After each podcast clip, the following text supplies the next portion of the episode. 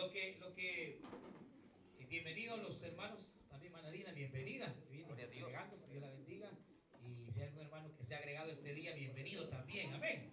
Eh, lo que vamos, hermanos, a ver es precisamente eh, algo con respecto a lo que es la visión y qué ocurre cuando la visión se pierde.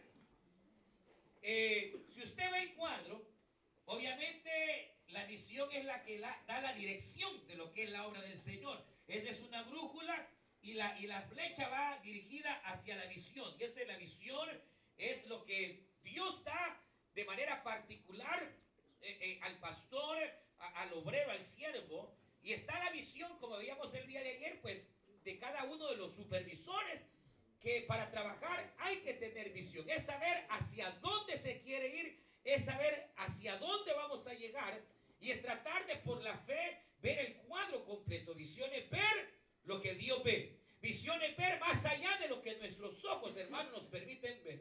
Y entonces, eh, por ejemplo, el pastor tiene visión y debe de ver más allá de lo que hoy está viendo. Eh, el supervisor igual debe de tener la visión clara, debe de ver gente que no es líder como líder, como decíamos ayer, debe de ver eh, reuniones multiplicadas, debe de ver eh, zonas ganadas completamente para Cristo. Eh, esa es visión, es ver más allá, es visionar lo que no hay para que ocurra y haya. Dios va actuando, hermano, a través de la visión, pero hay momentos en que esa visión se puede perder, se puede nublar y es cuando básicamente y otros ingredientes hacen que la obra se detenga. Hemos visto cómo Nehemías va trabajando, la gente tuvo ánimo para trabajar y todos acarreando y todos aquí, pero de pronto dice, y el muro llegó a la mitad. Y ahí nos quedamos. Algo ocurrió, algo pasó, que de repente ya no pudieron, hermanos, seguir avanzando, sino que hubo algo que detuvo básicamente el trabajar de la obra. Y entonces quiero, quiero mostrarle esto, miren. Eh, aquí está. ¿Qué visión? Es una clara imagen de un mejor mañana. Es una clara imagen que el Señor pone, que el Señor da hacia dónde realmente nosotros vamos en el nombre del Señor. Eh, eh, dice que mueve a una persona a creer.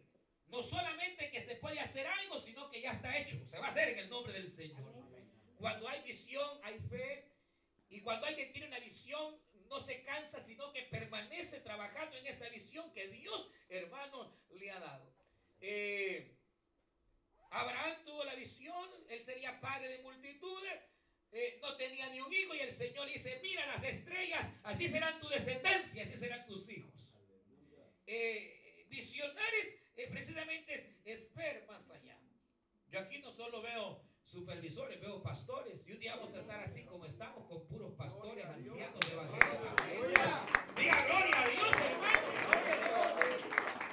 Y, la- y- y lo que será reunión de supervisores es lo que nosotros vemos cuando viene el hermano Galindo de líderes. Y eso van a ser los supervisores. Y los líderes vamos a tener que hacerlo en un auditorio porque no vamos a tener dónde hacerlo. ¿Te lo cree? Amén. Debe tener visión hacia dónde va, visión que espera de, de- de hermano realmente eh, eh, lo que hacia dónde va. ¿Hacia dónde va? Si el Señor nos da vida, yo me veo, hermano, si el Señor me permite llegar a cierta edad, me veo pastoreando las iglesias. Ya sin hijos, ya con mis hijos ya afuera. Con mi esposa, hermano, ya me veo yendo a, a- a la- a diferentes, a 51 estados. Y no solo ahí, sino más allá, donde Dios nos abra puertas. Yo no sé dónde se ve usted, si se ve predicándole a multitudes. hermano. No sé dónde se ve usted, si se, si se ve ministrando, hermano, o enseñando a muchos. Aleluya. Yo no sé a dónde, pero, pero, pero eh, lo que sí sé, hermanos, es que si no hay visión no avanzamos. Si no hay visión nos estancamos. Si no hay visión ya no vamos más allá. Pero si hay visión, las cosas van a pasar. Las cosas van a ocurrir. Porque Dios respalda la fe. Dios respalda, hermano, la visión. Y obviamente esa visión viene de parte del Señor. Y esa visión, usted sabe, eh, eh, va relacionada con un trabajo específico que el Señor nos da. La visión es salvar las almas. Pero a veces viene Dios y, da algo más específico y eso viene eh, al corazón de la persona. Hay personas que dirán, mire hermano, yo realmente mi sueño es enseñarle a multitudes la palabra y llegar a ser un gran maestro de Dios. O otro dirá, no, yo quiero ser profeta, aleluya. O otro dirá, pero hay diferentes clases de lo que es, hermano, la visión, pero sin visión el pueblo se desenfrena. Porque el que está al frente debe de saber en alguna manera hacia dónde va y eso es lo que va a dar la dirección de una congregación, la dirección de un sector, la dirección de una zona. Pero resulta que, hermano, eh, aparte de lo que es la visión, está la misión de la iglesia. Y la iglesia tiene una misión. Tiene varias misiones que se deben de cumplir. La visión es algo a veces más particular de un ministerio, más particular, hermano, de, de un pastor, pero la misión es general. Y, la iglesia tiene varias misiones que debe de cumplir. Está la visión y está la misión de la iglesia, que es el propósito por el cual la iglesia está en la tierra. Y entonces si pensamos en la misión de la iglesia, ¿cuál es la misión de la iglesia? Uno es hacer discípulos. Esa es una función. Cristo dijo, vayan y hagan discípulos. Discipulen a la gente. ¿Cuál es el propósito del discipulado? Preparar gente. hermano. Preparar, ayudarles a madurar en la fe, ayudarles a que conozcan la doctrina, a que no cualquier viento que venga los mueva. Aleluya. Sino que tengan convicciones, hermano. Eso es discipular, es cambiar el carácter un poquito. Es ir cambiando, no, no del todo, porque eh, el carácter está innato, pero, pero algo se puede moldear, algo va cambiando, hermano. Eso es discipular, es transformar. Entonces, ese es el propósito del Evangelio. Discipular gente. Eh, eh, transformarla. ¿Cuál otro? ¿Cuál otra será la misión de la iglesia? Pensamos. Evangelizar. Evangelizar. La conversión. La restauración de las almas. ¿O no? O no dice Pablo que a nosotros se nos ha dado la palabra de reconciliación. Por lo tanto, aleluya, os decimos en el nombre de Cristo, reconciliaos con Dios. Bendito el nombre del Señor. Es la reconciliación, que la gente se reconcilie con su Creador, que se vuelvan al Señor. Esa es la tarea eh, o la misión de la iglesia, evangelizar, discipular. Pero ¿será solo eso? Predicar el evangelio. Predicar el evangelio a toda la criatura, hermano. Que acepte o no, ya es problema pero, eh, eh, de la criatura, pero hay que predicarles. Predicar, ganar las almas, discipularlas. ¿Cuál será? ¿Qué más? Orar por los enfermos. Ajá, orar por los enfermos, por los oprimidos del diablo traerle liberación. son, propósitos, hermanos, de la iglesia. ¿Qué otro propósito habrá? Llevar a todo hombre al arrepentimiento. ¿Ah? Llevar, a toda persona al arrepentimiento. Eh, muy bien, ¿qué más? ¿Qué otro propósito? Anunciar que Cristo pronto viene. Anunciar la venida de Cristo, muy bien, que el Señor está a las puertas y que viene a juzgar a los vivos o a los muertos. Eh, eh, anunciar que Cristo. Todo ese es el propósito hermanos de la iglesia. ¿Qué más? ¿Habrá algún otro más? Enseñar la sana doctrina de Cristo. Enseñar la sana doctrina.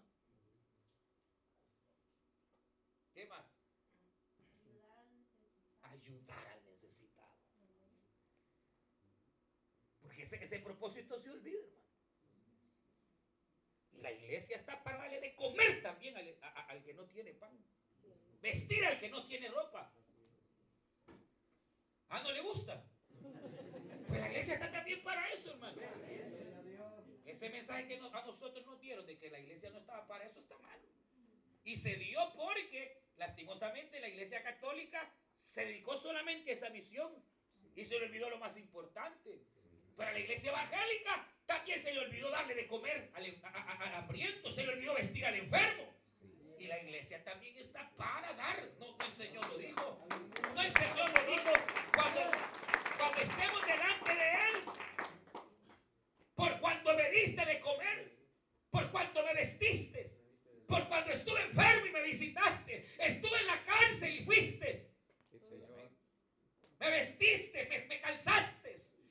Le diremos, Señor, pero, pero ¿cuándo te calzamos? ¿Cuándo te vestimos? ¿Cuándo? Y agarrando a un pequeño, dijo, cuando lo hiciste es por mí también. ¡Aleluya!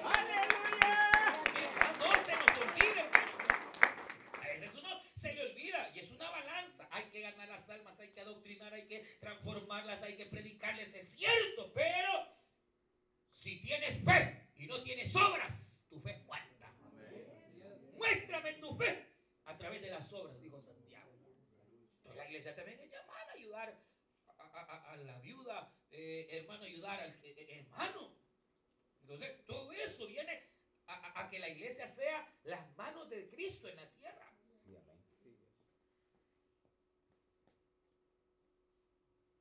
Como aquel pastor que estaba orando, Señor, visítame, Señor, quiero sentir tu gloria, Señor. Y le deja tocar la casa y un vago. Y lo vio. Deme de comer, estoy orando. Señor. Y de repente le van a tocar, lo molesta. Dame tu presencia, Señor. Visítame, Señor. Y le toca el timbre un marero. A pedirle la renta, quizás iba. No, no, tengo para pagarte. Me estás quitando mi tiempo. Y se puso a orar, Señor, visítame, visítame. Y él sepa que el Señor le cabezón, le dijo el Señor. Me estás pidiendo que te visite y ya te toqué dos veces y no me has abierto la puerta. Qué tremendo. Que Dios nos ayude.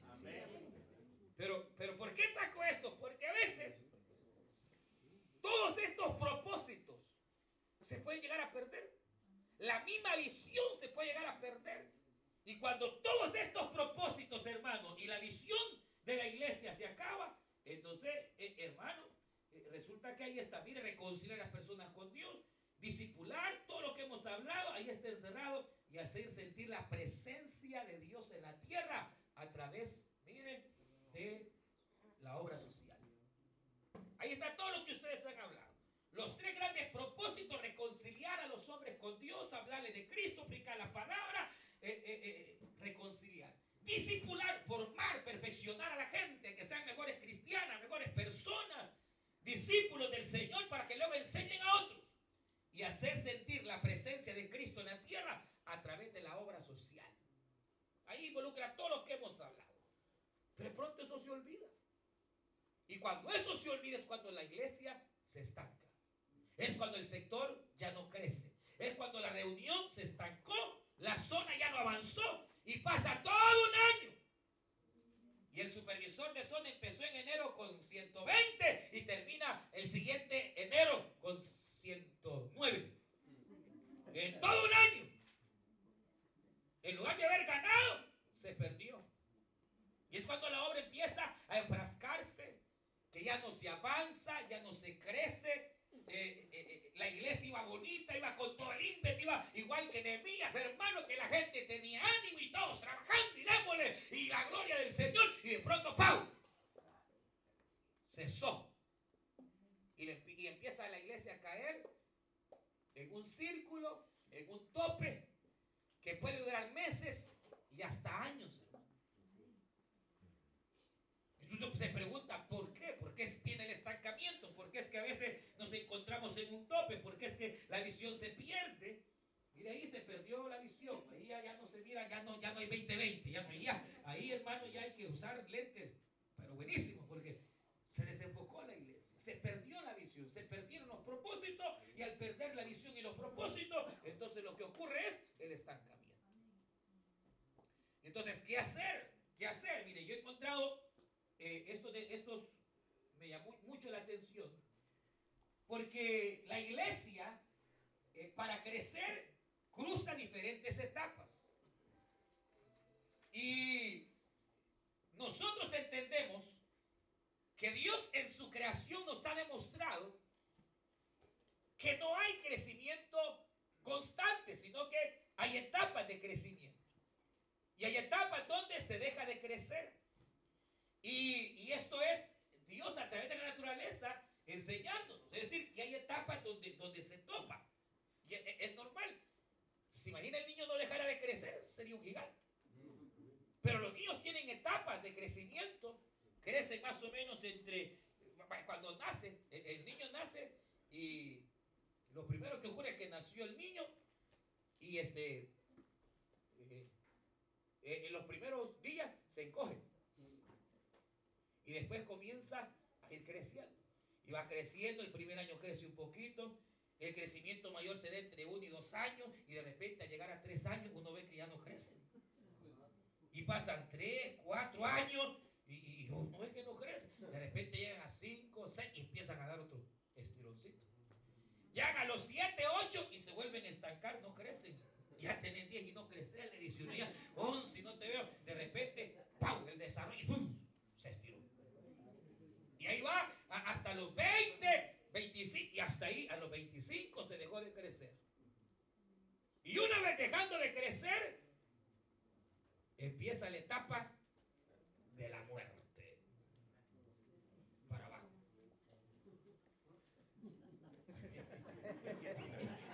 Así es, hermano, la vida, la vida así es.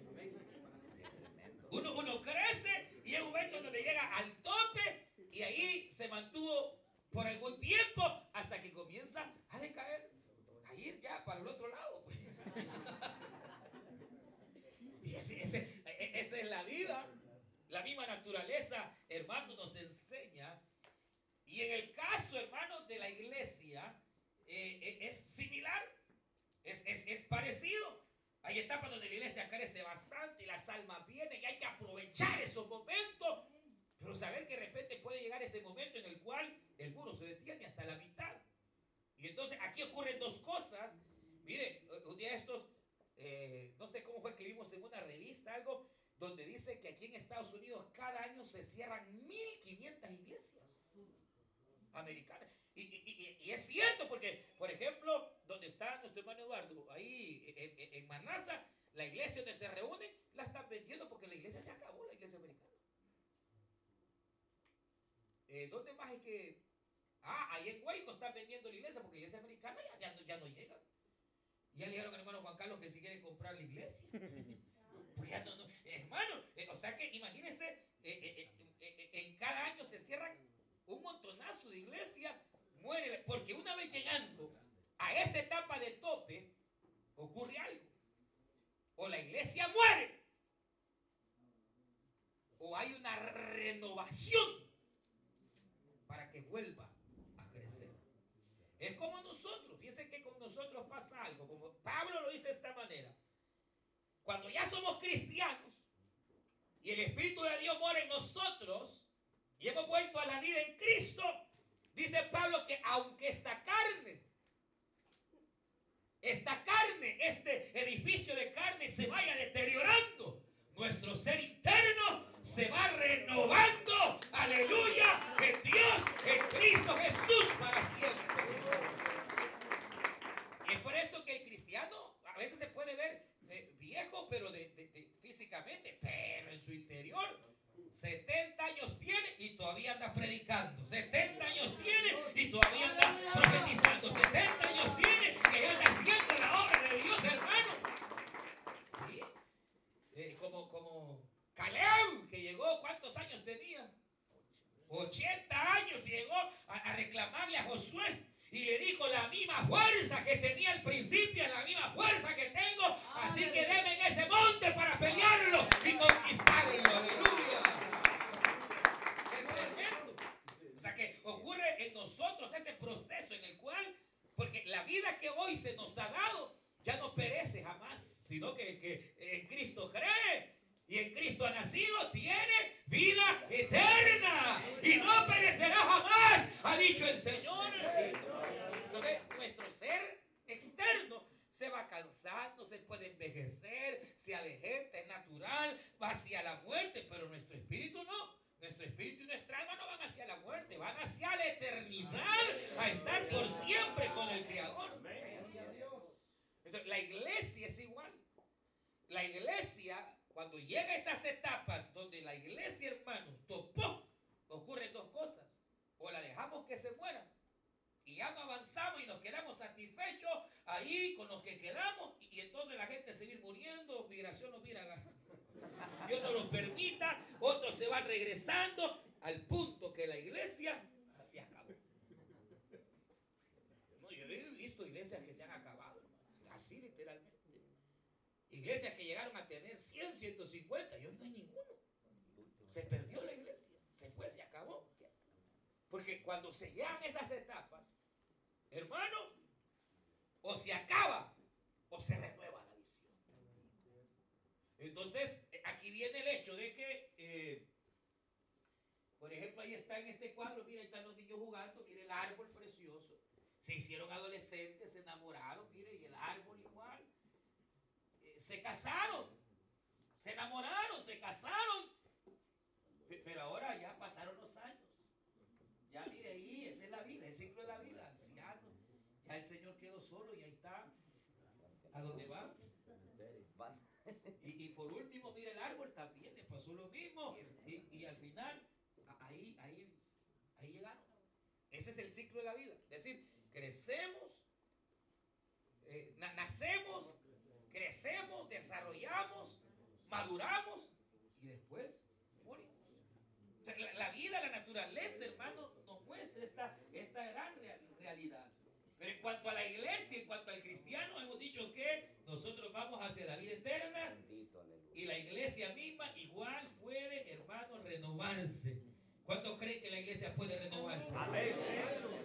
Y renovarse la visión, y renovarse la misión, y renovarse los propósitos para entonces no perecer, sino seguir hacia adelante hasta que Jesucristo venga, hermano, y nos lleve con él. Entonces, eh, eh, quiero, eh, dice, edificamos pues hasta la mitad. Y hasta ahí llegamos. Y este, en el versículo 10 lo vamos a ver un poquito más adelante. Eh, los, quiero solo antes de esto, esto. Aquí. Eh, en cuanto a las iglesias, existen varios ciclos en donde la iglesia va a topar. Y en donde, por ejemplo, e- e- e- el más común de los topes se da cuando la iglesia llega a 75 miembros, es el primero. El otro tope, y es el más común, es el de 150 miembros, donde el 90% de todas las congregaciones en el mundo tienen 150 miembros o menos. Toda congregación, una iglesia, eh, la mayoría, el 90% de las iglesias en todo el mundo, hermano, tendrán entre, entre 30, 40 y hasta 150 miembros, porque los 150 es la etapa, hermano, primera y más común a donde la iglesia llega. Y ya de ahí parecería ya no se creció más. Al grado que el, el 90% de las congregaciones en el mundo tienen eso, 150 miembros. Luego, la etapa más dura y más difícil, de repente la iglesia se renovó y empezó todavía a dar el siguiente paso y llegaron a, los 300. Este, los 300 se considera la etapa más crítica. Es es la etapa donde la gran mayoría de las iglesias que aún lograron superar, hasta ahí llegaron. Es el segundo tope. Cuando se llega a los 300 miembros, eh, eh, empieza uno ahí a bregar, a bregar y a topar. Llegó al tope. Pero si una iglesia, hermano, logra superar el tope de los 300, se dice que puede llegar a crecer ilimitadamente. Una vez sobrepasando los 300 miembros, sobrepasando el límite de los 500, la iglesia dice, según los eh, eruditos que hablan del crecimiento de las iglesias, se puede llegar a crecer ilimitadamente. Aunque una vez pasando los 500, los 300, habrán etapas de tope. Igual ocurre con un sector, igual ocurre con una zona, igual ocurre con la iglesia. Ahora, quiero mostrarle esto. Eh,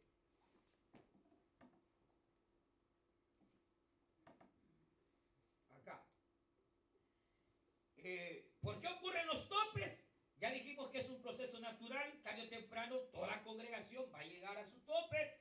La iglesia primitiva lo tuvo. Recuerde cuando la iglesia va, pero con todo se salvan tres mil y que cinco mil y que, hermano, pero de repente llega el capítulo 6 y hay un tope. La iglesia cesa de crecer y lo que comienzan a ver son las murmuraciones. Y empiezan a murmurar contra los apóstoles. Y empiezan a haber divisiones entre los hermanos. Y uno dice, no, es que a los judíos los atienden mejor que a los griegos. Y, y empieza una confusión que puso un tope. Apóstoles, hermanos, actuaron con sabiduría para destapar. Aleluya. Y que la iglesia siguiera, hermanos, creciendo. Eh, eh, eh, pero, pero ocurre porque es un proceso natural. Porque nunca habrá un crecimiento constante totalmente, sino que habrán esas etapas. Pero además de eso, hermano, la mayoría de los topes tienen que ver con el liderazgo, con el pastor, con los ancianos, con los obreros, con los que están al frente de la iglesia. Y si es el sector, con el que está al frente del sector. O los líderes que están con él. El tope muchas veces y en su gran mayoría tiene que ver con lo que estamos al frente. ¿Por qué? Porque perdemos la visión. Perdemos la visión. Por alguna razón eh, se nos va la brújula y entonces la, la iglesia comienza a estar en lo mismo, en lo mismo, en lo mismo, en lo mismo, hasta que o muere la iglesia o la renovamos. Entonces, ¿qué hay que hacer? Renovarla en el nombre del Señor Jesús. ¿Está de acuerdo? Entonces, cuando se pierde la visión, cuando se pierde la visión, entonces viene lo que aquí ocurre. Viene el desánimo, la gente está desanimada, los líderes no tienen ánimo para trabajar, eh, hay, temor, a veces hay cansancio, como ocurrió aquí. Mire, mire lo que ocurre. Vaya, os quiero ver acá. Mire acá. Dice, dice, mire. Verso 10. Y dijo Judá, la fuerza de los acarreadores se ha debilitado. El escombro es demasiado. No podemos edificar.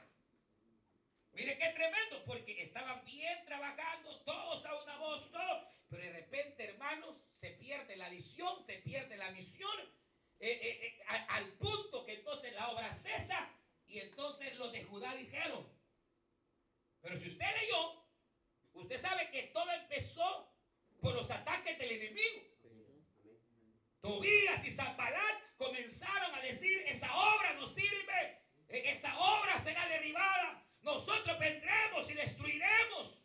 Y entonces ellos comenzaron, hermanos, a escuchar lo negativo, empezaron a ver las cosas negativas de, la obra y, se centraron, hermano, en los escombros, se centraron, no en lo que había.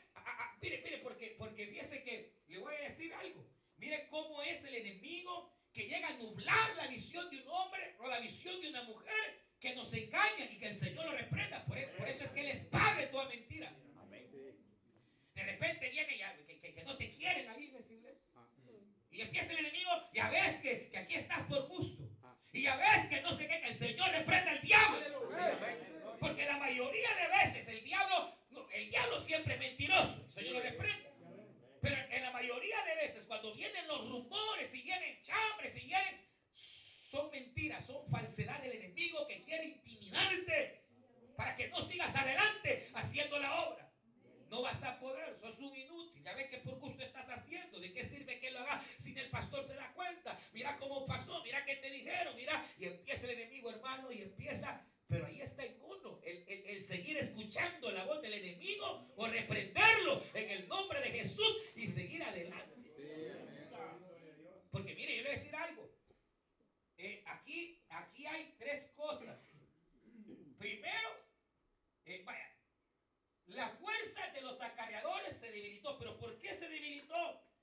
Se debilitó porque Nehemías, hermano, tuvo un error. Él creyó a lo que estaban diciendo. Y cuando dice que oyó y que vendrían y que... Entonces lo que hizo fue que a los pobres acarreadores les dio doble trabajo.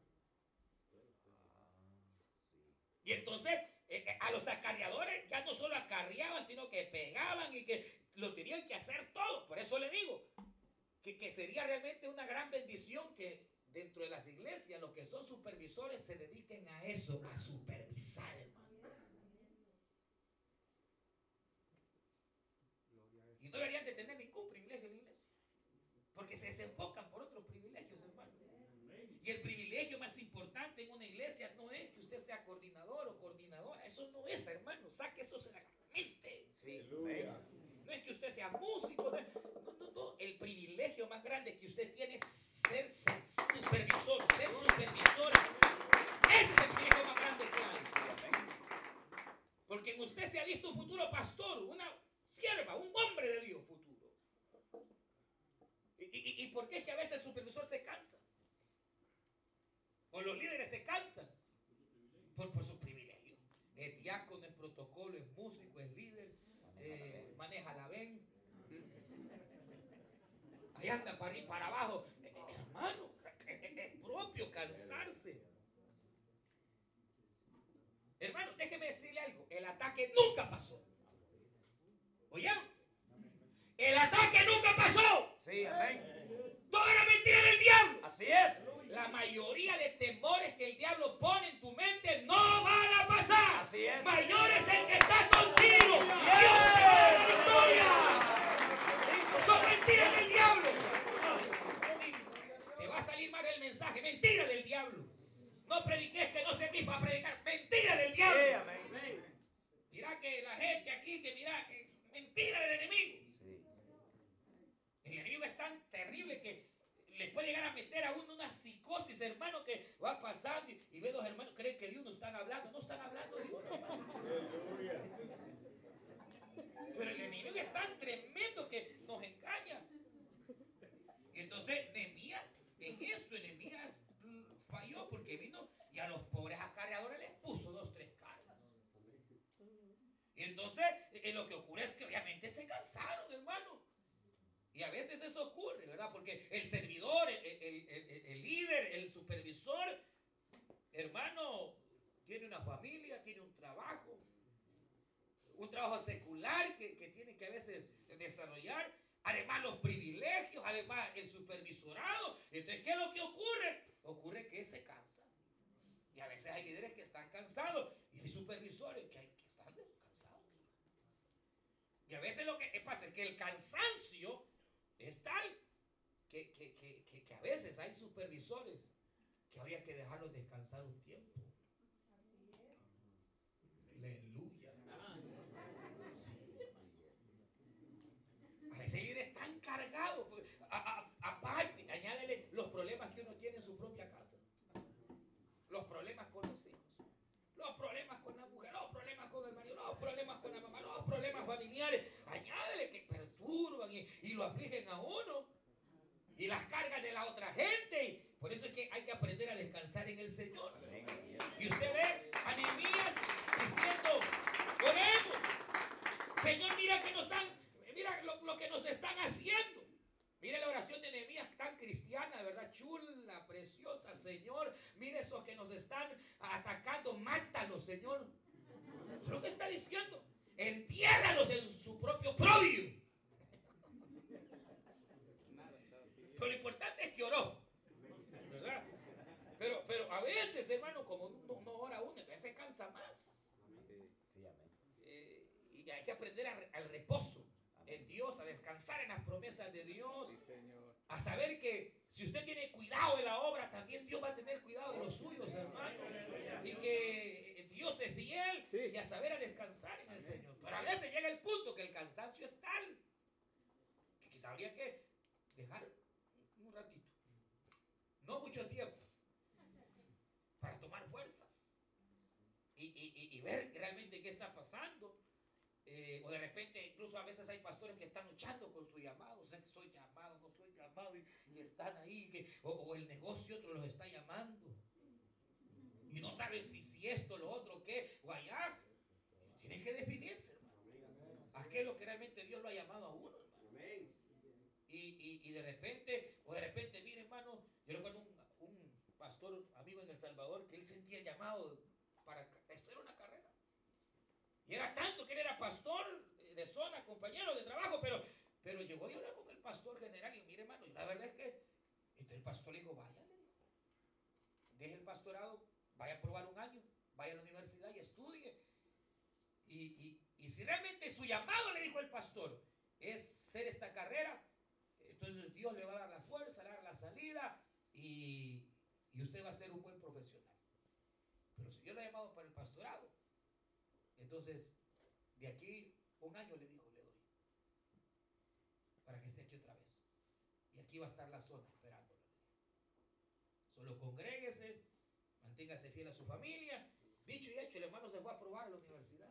Se metió, se inscribió, ahí andaba, que al año estaba de regreso. Aleluya. Porque él quería estudiar los libros, pero su corazón no llevaba la Biblia. Aleluya. Él quería pero él, estaba en la universidad y, y se acordaba que tenía que estar en, en la reunión con los pastores, hermano. Y entonces, eh, no pudo. Pero, pero el pastor general que estaba en ese momento le dijo, vaya y pruebe, dele.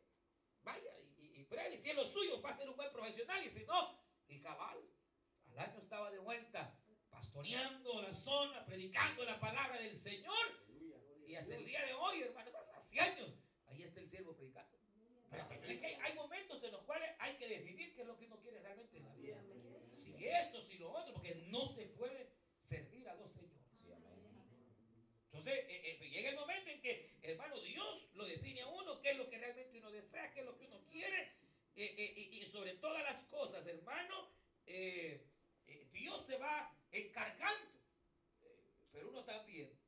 Y, y hay, hay quizás circunstancias en las cuales se necesita decirle a un hermano, por ejemplo, algún supervisor que de repente tiene problemas demasiado fuertes con la esposa o hay problemas familiares, pero que ya se volvieron demasiado. Mire, hermano, eh, trate de arreglar su situación. Tómese un tiempo. Y si, hubiera alguno hoy.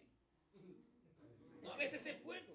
Mire, deje, deje unos días el sector y tratemos de arreglar su problema con su hogar.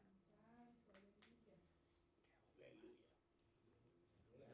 Ahora, y- pero, pero no se deja, hay que meterse con él, a tratar de ayudarle a que con su esposa eh, solucione los problemas que haya y, y una vez ya saneados, si fueron uno, dos meses, tres meses, pero ya saneadito el hogar, ya entonces vuelve el siervo, la sierva, a darle con todo, hermano, en el nombre del Señor. Nosotros así hemos hecho en más de alguna oportunidad, algún matrimonio que ha estado casi quebrándose entre supervisores o siervos, y, y ha funcionado. Dejan un tiempo y, y- y se, se concentran en el problema eh, que tienen y después toman nuevas fuerzas, porque ahí todos cansados, ¿qué dejaron? De hacer la obra. No se sabe cuánto tiempo, cuántos meses, cuánto tiempo cesaron, pero cuando volvieron, con todo.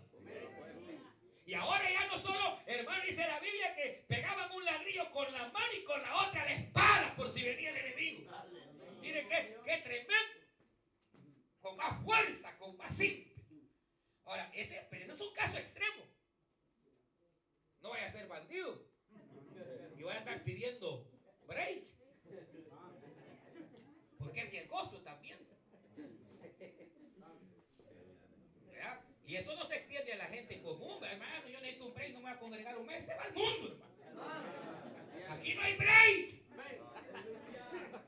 Usted puede dejar su privilegio, pero nunca su comunión con el Señor, ni el congregarse, ni leer la palabra, porque no hay break. No hay break. Pero en el privilegio, a veces. Pero mire, hay dos cosas más. Le dice, los escombros son muchos. Pero eso era mentira, hermano. Eso era una gran mentira. Le pregunto,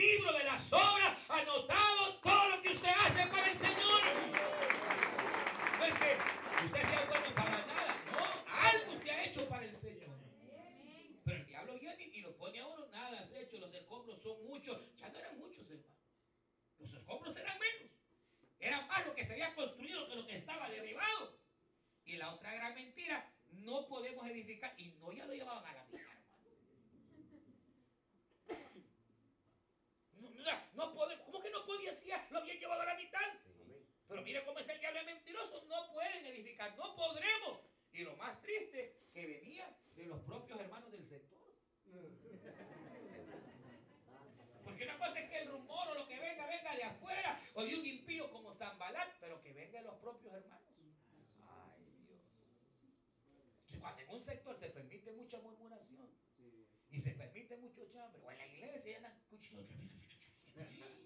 Eso es un veneno para el diablo. El veneno del diablo para la iglesia. La gente se debilita. Y la gente no quiere porque como están centrados en otra cosa.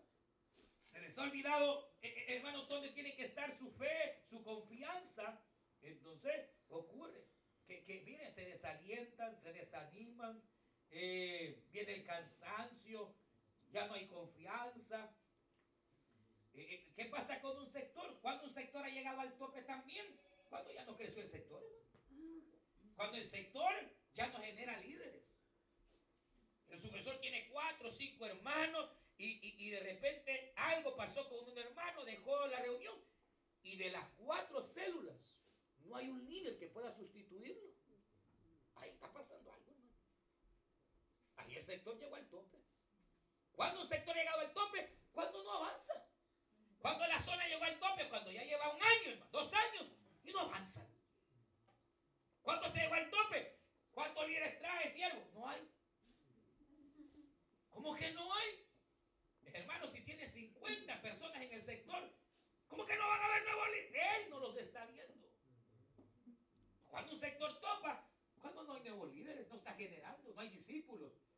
Cuando la gente vive en constante conflicto. Mire, en toda iglesia y en todo sector van a haber problemas. No hay iglesia perfecta.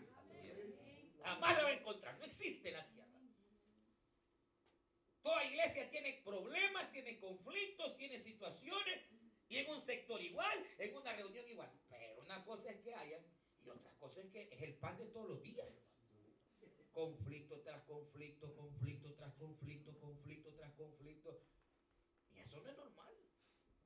No es normal. Ahí lo que ha habido es estancamiento y, y a causa del estancamiento es que se dan los conflictos. O los conflictos generan tanto estancamiento, pero lo que ocurre es que la gente en problemada, en problemada, en problemada, ahí está que no se hable líder con el otro, ahí está que el anfitrión no puede ver al otro anfitrión, eso no puede ser, hermano. Y, que de repente, hermano, eh, no se ha salido de una cuando se está metido en otro, eh, cuando hay células que no tienen líderes, cuando hay una supervisión inadecuada, porque tal vez su profesor visita el sector una vez al mes nada más, pero de los que no vinieron. Todo esto genera que el sector, la zona, la iglesia, a veces llegue, hermanos, a un tope. Entonces, eh, ¿qué es lo que se tiene que hacer? Y eso es lo que quiero enfocarme en esta hora. Cuando realmente se ha llegado al tope, hermano, en un sector, en una zona, ha llegado el, eh, eh, eh, el tiempo de hacer dos cosas. Nehemías lo que hace es refrescar la visión y quitarle a la gente la mirada del muro, quitarle los escombros. Él les dice, ellos, él, él sabe que, está, que, están estancados porque pusieron la mirada en Tobías, en Zambalat, pusieron la mirada. Mire, hermano, eh, eh, eh, voy a decir esto, se me viene ahorita de parte del Señor. Usted aprenda a hacer las cosas para ser aprobado por Dios y no por los hombres.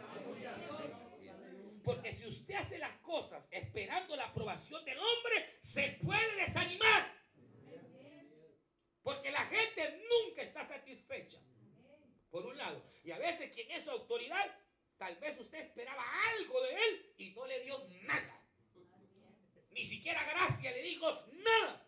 Y si usted, y si usted lo hizo, eh, lo voy a hacer para que el pa- pastor vea que yo puedo. Lo voy a hacer porque con otros intereses, hermano, o por buscar la aprobación del siervo, se va a quebrar. Usted haga las cosas buscando la aprobación del Señor, la aprobación de Dios, porque si lo hace para Dios, siempre recibirá recompensa. Si lo haces esperando algo de los hombres, se puede desanimar y el enemigo le va a atrapar y, y- y le va a hacer creer que lo que usted ha hecho es nada cuando sí ha hecho. Gloria a Dios. Y eso lo dice la Biblia, que debemos de buscar el favor de Dios y no el favor de los hombres. Así que, paréntesis, en el nombre del Señor, dice la Biblia, hermano, que Nehemías le dice, después miré, fíjese, miré. O sea, Ne- Nehemías cambió su mirada. Él mismo tuvo temor. Él mismo dice, no, no, no, eh, eh, eh, fallamos, vimos al enemigo y, y como que dijera, volví a ver, pero no a Zambalat ni a Tobías, sino que volví a ver al Señor grande y temible y poderoso. Cuando dice, y, me, y miré y me levanté y le dije, no temáis. Acordaos que la obra es del Señor y que el Señor es el que te ha llamado y que el Señor es grande y Él es poderoso. Acuérdense, hermanos, que la iglesia está para salvar las almas. Acuérdense que usted no está sola, el Señor está con usted. Acuérdese que usted no está solo, Dios está con usted. Entonces, eh, miré y me levanté. ¿Qué es renovar la visión? Es volver a ver otra vez con los ojos de Dios a través de la fe. Pero eso requiere valor. Reconocer que uno ha perdido la visión decirle, Señor, perdóname. Me vengo a reconciliar. La culpa es mía, Señor. Porque en lugar de animarlos, he desanimado con mis actos. Eso es de valiente. Se necesita valor para reconocer que el problema es uno. Y decirle, Señor, ten misericordia de mí. Sé que perdí la visión, Señor, pero hoy me levanto. En el nombre del Señor, yo voy a levantarme y a, poner mi mirada hacia ti, Señor, y hacia la visión que tú un día nos diste. Porque todavía hay mucha tarea que hacer, hermano. Todavía hay muchas familias que salvar. Todavía hay muchas personas a quienes la angustia y la aflicción les ha llegado.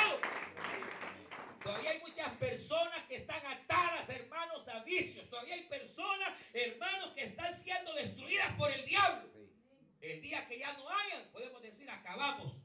Pero ese día no va a llegar, hermano. Todavía hay muchas personas necesitadas. Y entonces la, la idea de Nehemías es cambiar una vez más donde estoy viendo, en donde puse la mirada. Quizás la puse donde no debería de ver. Quizás en la escasez. Quizás la puse en mí mismo. Quizás puse la mirada. eh, Pero entonces miré y me levanté. Volví a ver a donde yo tenía que ver. Y es al Señor grande, temible, terrible, grande Jehová, que todo lo puede. ¿Dónde tiene usted puesta la mirada? ¿De quién usted busca la aprobación? Porque si usted busca la aprobación de Dios, usted tiene la mirada puesta en el Señor. El Señor es quien le va a ayudar. Pero aquí viene, hermano, la parte dura. Donde realmente cuando se topó, y bien, pasa un mes, dos meses, un año, dos años, tres años, una cosa es renovar la visión y otra cosa es cambio. Porque cuando la iglesia llega a un nivel donde topó y no avanza y no avanza, la clave es cambiar. Ya sea el pastor. No, sí, hermano. Sea que haya que cambiar. Al que está sirviendo de obstáculo. ¿Sabe qué hizo Nehemías? Cambió. Como se había acabado los acarreadores, cambió la estrategia. Y entonces vine y me levanté y me fui a cada familia y agarré a los jovencitos y a las jovencitas, a los criados, a los sirvientes, a los grandes y por familia los puse a edificar. Personal. Sí, ahí está. Habla. Habla. Mire, eh, lo que pasa es que, que, que a veces, hermano, es cierto que la obra de Dios eh, está basada en el amor al prójimo, en el amor a los hermanos. Y a veces ese amor nos hace tener misericordia, misericordia, misericordia. Llega un momentito en donde la misericordia se tiene que acabar. Y a veces, hermano, hay necesidad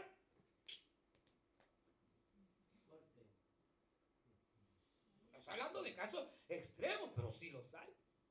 O sea, pues nos pasa como, como a Samuel, hermano. Que, que Samuel unge a Saúl por rey. Y usted sabe, Saúl comenzó a fallar y a fallar y a fallar y a fallar hasta que Dios lo desechó. Y Samuel lo seguía llorando. Pasaron los años. Y Samuel lloraba a Saúl. Hasta que el Señor le habló y le di- le dijo, deja de llorar ya a Saúl, porque yo lo he desechado.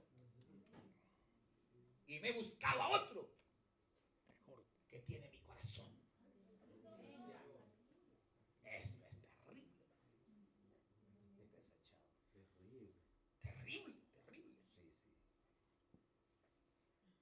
Samuel obviamente es igual que nosotros, que ahí vamos chineando con los siervos y ahí vamos, pero ya no dan ni uno, hermano. Obviamente no se trata de andar volando cabezas, no. Hay que acercarse como hizo el Señor con Pedro, hay que echárselo al hombro, hay que ver qué está pasando, hay que... Pero si de pronto todo eso, hermano, mire, le vamos a dar un descanso y, y este, eh, vamos a hacer algo con usted y vamos, pero ya le dio descanso, lo volvió a poner. Y resulta que lo mismo, hermano, no se aplica, no se congrega, no así, tiene otros intereses, hermano, y todos tenemos situaciones que hacer, pero cuando se desbalancea, llegó un momentito, hermano, y no hay que buscar un David. O cambiar la estrategia. O cambiar la reunión a otra casa. O cambiarse de local. Algo hay que hacer. Porque si no hay un cambio de personal o de, o, de, o de local donde se congrega, o de la reunión que ya no avanza, no avanza, no crece, no crece, se va a morir. Hay reuniones familiares que no crecen por diferentes causas. Por ejemplo, de pronto una reunión no crece porque se puede abrir una reunión familiar donde haya dos anfitriones, son anfitriones y no están casados, sí se puede, pero de manera temporal. Mientras se va buscando que se. Hermano, ya llevan dos años de anfitriones y no se casan. Ser que por eso no crece la reunión. ¿Cuántos estorbos pueden haber que llegan, hermano, a- a que, a que la obra llegue al tope y no hay nada? Entonces, a veces hay que necesidades. ¿Qué se puede hacer? Por ejemplo, tiene tres, cuatro células usted, hermano. Y de repente el sector no avanza, no avanza un año, cambia los líderes, rótelos. Hermano, pues vamos a hacer así, vamos, pero tiene la visión. No, no llegue de un solo, usted mañana se va para allá y usted para acá. No, no, no. No, nunca se hace así. Hermano, yo he sentido de parte del Señor, el sector no ha avanzado y, y- y quizás, y uno hay que ser a veces así, bien aventado, hermano. Y quizás aquí el problema soy yo, ya vamos a ver si me cambian, a ver qué, qué- dice la gente. De repente dicen, aleluya. Ya, ya sabe que de repente la gente dice, no, hermano, no, no. Entonces, eh, eh, y, y lo que he pensado en parte del Señor es que vamos a rotar a los líderes. Porque de repente resulta que puede ser que un líder no encaje ahí, hermano, pero tal vez en otro lado sí encaja. A veces hay que hacer algún movimiento porque tal vez la fulana de entrada le cayó mal a la anfitriona y no cuadraron. Y ya llevan un año y solo conflicto. Y de repente esa hermana que cayó mal ahí pueda caer bien y, y- y en gracia en otra parte. De repente, hermano, eh, eh, viene y lanza. Y, y he pensado que de aquí en unos días, tal vez un mes, vamos a empezar a rotar a los líderes. Y de repente, si quieren al líder, "Ah, no, hermano, que no lo cambie. Ayúdenme, hermano, trabajemos. Amén. Vergüenza me da que solo los mismos, hermano. Y entonces empieza la gente y de repente mencionó lo del cambio. Pero empezó a ver que las reuniones empezaron a crecer porque no querían quitarle los líderes. Ya se rompió el techo, se quitó el techo y empezó la obra a crecer y a crecer. Se renovó la visión, se no hizo el cambio. Pero que resulta así, lo anunció y ya van dos meses igual, como él ya lo anunció. Le guste a quien le guste, se enoje quien se enoje, viene y hace los cambios y los rota. Tiene una zona. Y lo mismo en la zona, cambia los supervisores. Rótenlos, no de cambiarlos, sino de rotarlos. Tal vez en ese sector por alguna razón no encaja, pero allá va a ir a encajar. Y se hacen los cambios, se hacen. Pero hizo los cambios. Y lo mismo. ¿no? En última instancia, a veces, hermano, hay que ir.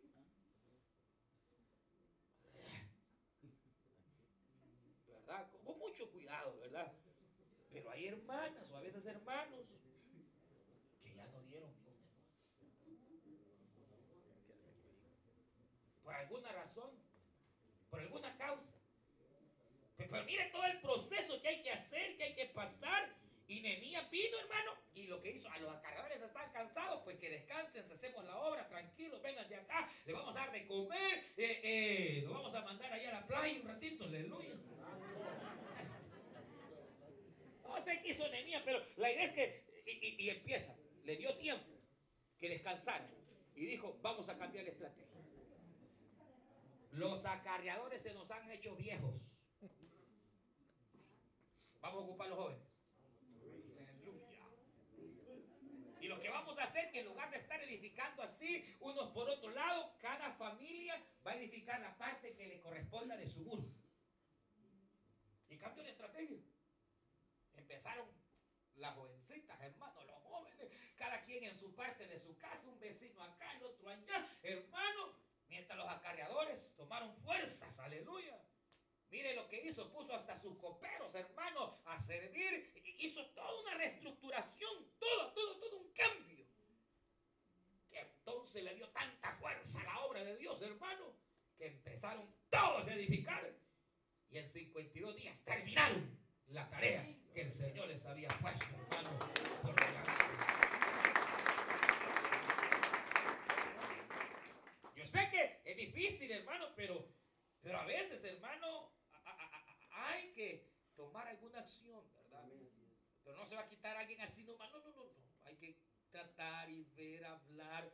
Pero de pronto, hermano, realmente ya no hay eh, eh, interés en la obra. Eh, pues hay que orar por ellos, ¿verdad? Orar para que Dios los... Pero si no, ni modo, hermano. Pero no podemos estar por una persona la obra.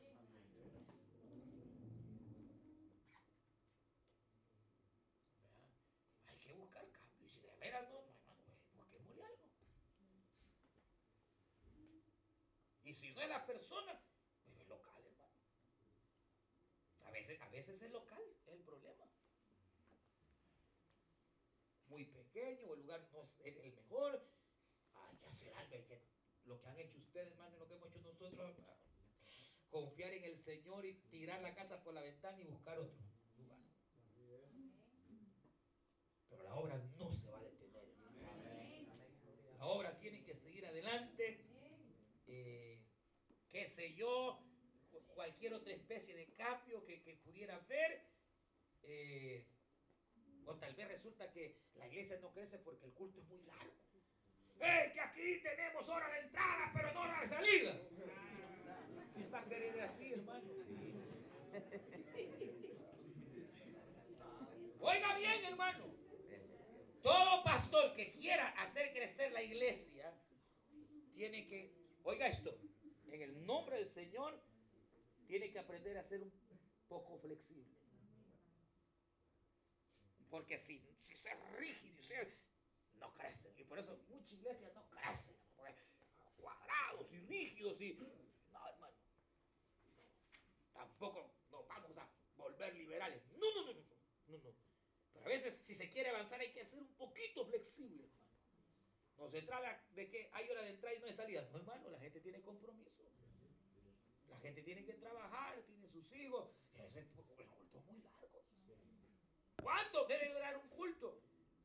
Dos horas.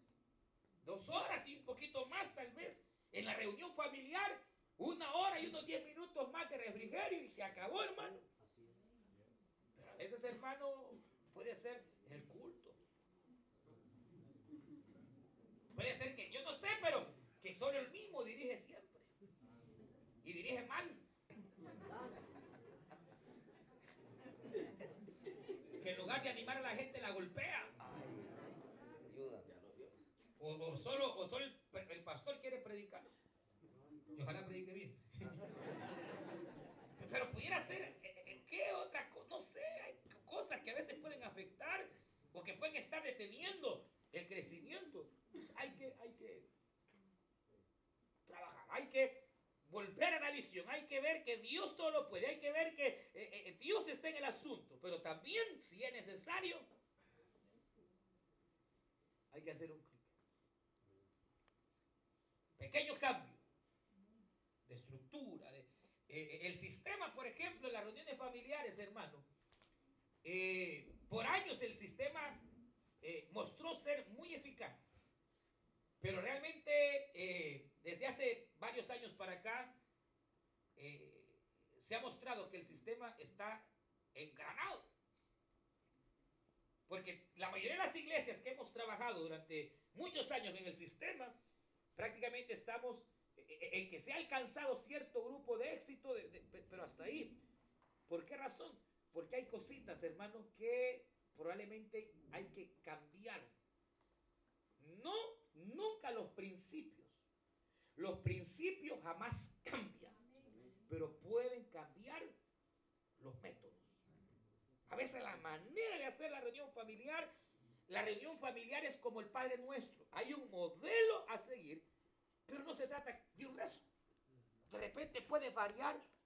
De repente usted como eh, eh, eh, el líder puede darle otro enfoque, un día diferente, algo distinto. Porque a veces la rutina es la causa de por qué le están cambiando.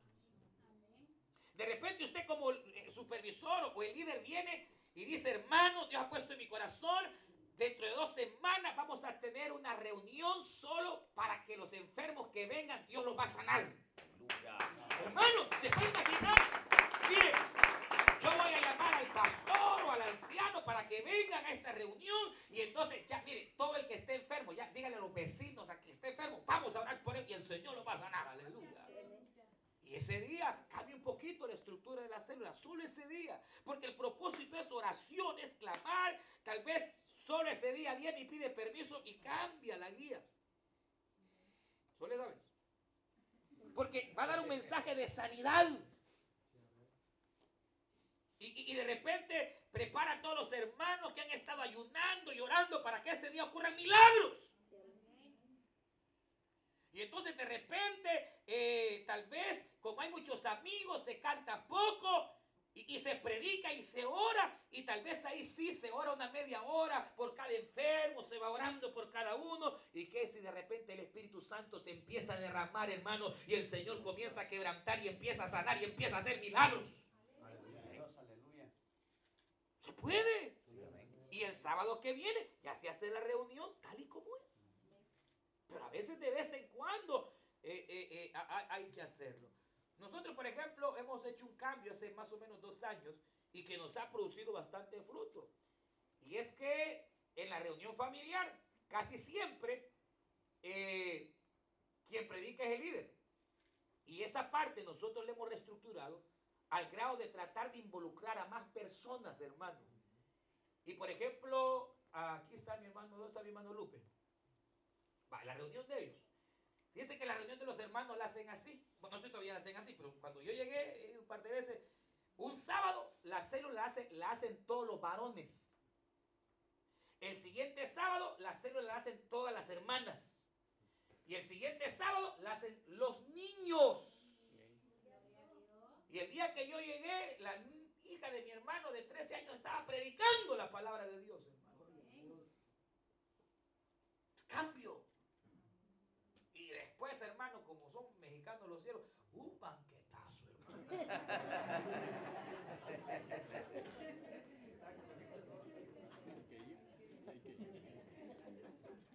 No, ¿de quién se va a querer ir de esa reunión? Que hubo un cambio en la estructura, un cambio, no en los principios, sino en la manera de hacer las cosas. Entonces nosotros hemos hecho algo, que el líder predica dos o tres sábados al mes, pero siempre está delegando un sábado o hasta dos al mes a otros hermanos que ya va preparando para ser líder. El más grande temor de la gente para ser líder es la predicación. Y si usted le quita ese temor, va a tener líder. Ahorita tenemos 60 personas preparándose para líder nosotros, hermanos. Amén, amén. Porque a la gente se le está quitando el miedo. ¿Por qué? Se les está dando lugar de predicar.